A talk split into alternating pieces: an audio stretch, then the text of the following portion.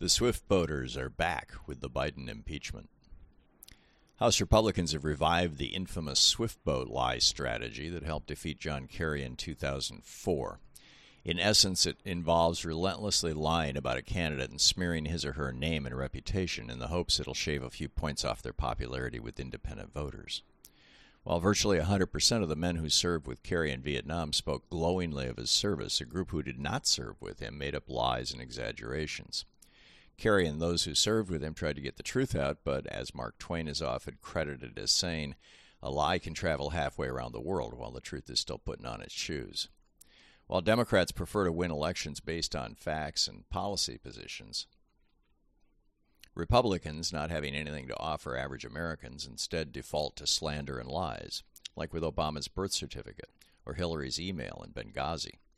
Wouldn't most people, after all, resort to lies if all they had to offer was forcing 10 year olds to carry their rapists' babies to term, more guns to slaughter more American children, tax cuts for billionaires, more fossil fuels to create out of control weather, a government shutdown to cause a recession, and a Russian victory in Ukraine. In this case, the essence of the impeachment inquiry Kevin McCarthy announced yesterday is straightforward. He believes that Joe and Hunter Biden profited from Joe's being in the White House during the Obama administration, and he thinks that's an impeachable offense. After all, there is the $2 billion dollars that Hunter got from a, in a sweetheart deal from the Saudis with an annual paycheck of 25 million to manage it, or the billion he got from Qatar after his buddies in Saudi Arabia blockaded the country and threatened to starve them until he coughed up the coughed up to bail out his fancy overpriced building in uh, New York City. And the and the more than 600 million dollars Hunter made while working in his dad's White House. Don't forget the tens of millions in trademarks his wife got from the Chinese when she visited them with dad, or his multiple meetings with Russians working for Vladimir Putin, who was then trying to get his dad elected, or the $30 million given him to invest and manage by one of the Israel's largest insurance companies, and the top secret info he gave a Saudi prince that helped him overthrow his own government. Oh, wait, that was Jared and Ivanka Kushner, not Hunter Biden.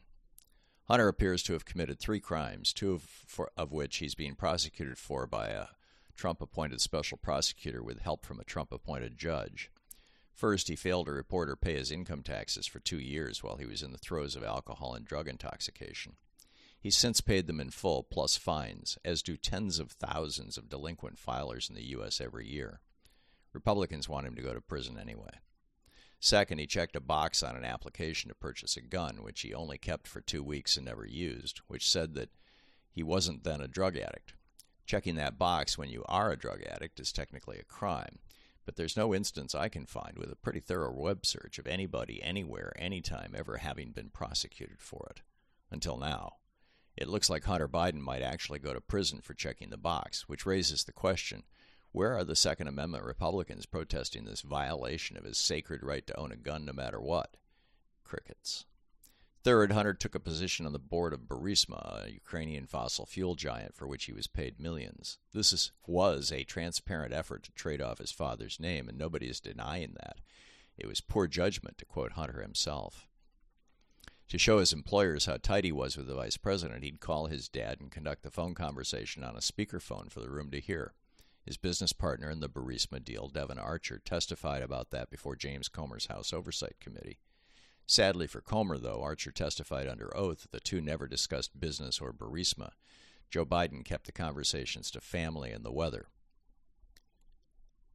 Nonetheless, the Republicans are sure if they dig deep enough, they'll find something at least as scandalous as Jared cutting the deals with Saudi Arabia that led to the Crown Prince funneling millions of dollars into Donald Trump's pockets via the LIV Golf scheme.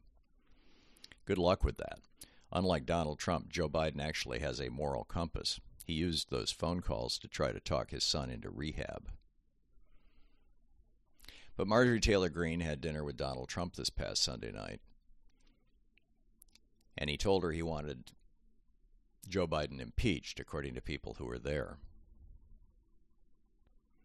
And then she turned up the pressure on Kevin McCarthy. Trump, of course, doesn't want to be the only guy running for the presidency who's been impeached, and his family is known to be, and whose family is known to be corrupt through and through.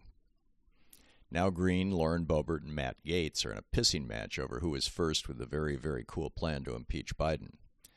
Boebert's proposal, Greene wants the world to know, is simply a ripoff of her own efforts. After calling, a Bo- calling a little bitch, Greene said, quote, I, have, I had already in, introduced articles of impeachment on Joe Biden for the border, asking her to co sponsor mine. She didn't. She basically copied my articles and then introduced them and then changed them to a privilege resolution.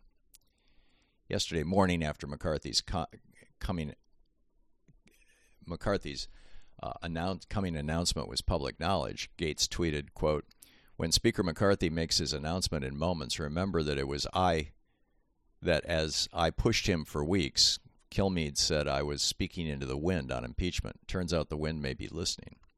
In response, Greene tweeted back at him, Correction, my friend. I introduced articles of impeachment against Joe Biden for his corrupt business dealings in Ukraine and China while he was vice president on his first day in office.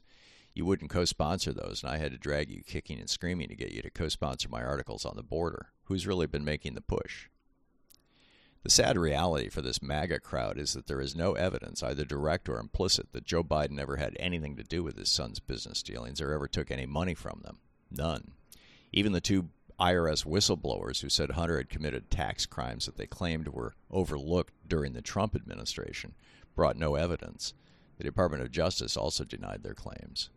Another much heralded whistleblower that Comer and House Republicans had talked about for weeks turned out to be a professional con man, spy for China, and criminal who's on the lam fleeing international arms trafficking charges.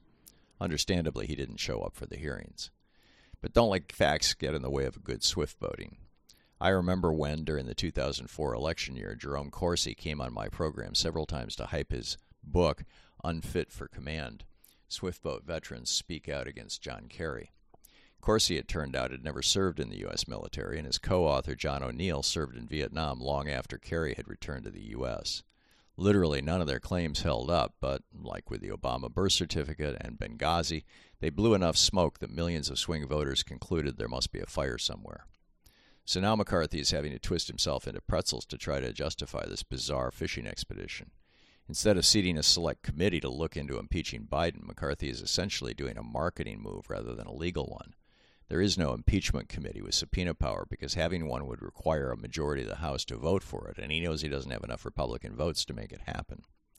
As McCarthy himself said just two weeks ago, to quote, to open an impeachment inquiry is a serious matter, and House Republicans would not take it lightly or use it for political purposes. The American people deserve, deserve to be heard on this matter through their elected representatives. That's why, if we move forward with an impeachment inquiry, it would occur through a vote on the floor of the People's House and not through a declaration by one person. Back in 2019, when Nancy Pelosi was debating having a vote to put together an impeachment committee when it came out that Trump had tried to extort Zelensky to say that Biden was corrupt, McCarthy said, quote, Speaker, McCar- Speaker Pelosi can't decide on impeachment unilaterally. It requires a full vote of the House of Representatives. But instead of having a vote yesterday, McCarthy just attached that impeachment label to the existing hustles being run by Comer at House Oversight and Jordan at Judiciary and Weaponization. It's legally meaningless, but just the use of the word impeachment guarantees multiple news cycles, driving the smoke into the faces of American voters. This is the same McCarthy who said the entire Benghazi two year circus was done purely to tarnish Hillary Clinton in the upcoming 2016 election. He told Sean Hannity it was his strategy to fight and win the election, adding, Everybody thought Hillary Clinton was unbeatable, right? But we put together a Benghazi special committee, a select committee. What are her numbers today? Her numbers are dropping. Why? Because she's untrustable. But no one would have known any of that had happened had we not fought. The fact is that presidential elections, which are often decided by just a few points or less, can be won if a candidate can simply shave those few points off their opponent's tally and that can be done by discouraging base voters about a candidate and thus suppressing turnout, or simply souring swing voters on that candidate. The strategy worked for Republicans in 2004 against John Kerry and again in 2016 against Hillary Clinton. We can fully expect it to play out now, particularly if Democrats once again respond by trying to ignore it and wrongly assume people will realize how absurd it is. Slander campaigns like this must be hit head on with outrage and ferocity. Democrats need to take this seriously. So while Don Jr. and Eric Trump are facing prosecution in a $250 million fraud suit by New York State for corrupt acts that handed their family billions of dollars scammed from banks, insurance companies, and unpaid taxes, Republicans are going to try to impeach Joe Biden for his son's poor but entirely legal decision to sit on the Burisma board. Meanwhile, within hours of McCarthy's announcement, Russian President Vladimir Putin came out and gushed about the outstanding person Elon Musk while taking Donald Trump's side in his dispute with Jack Smith.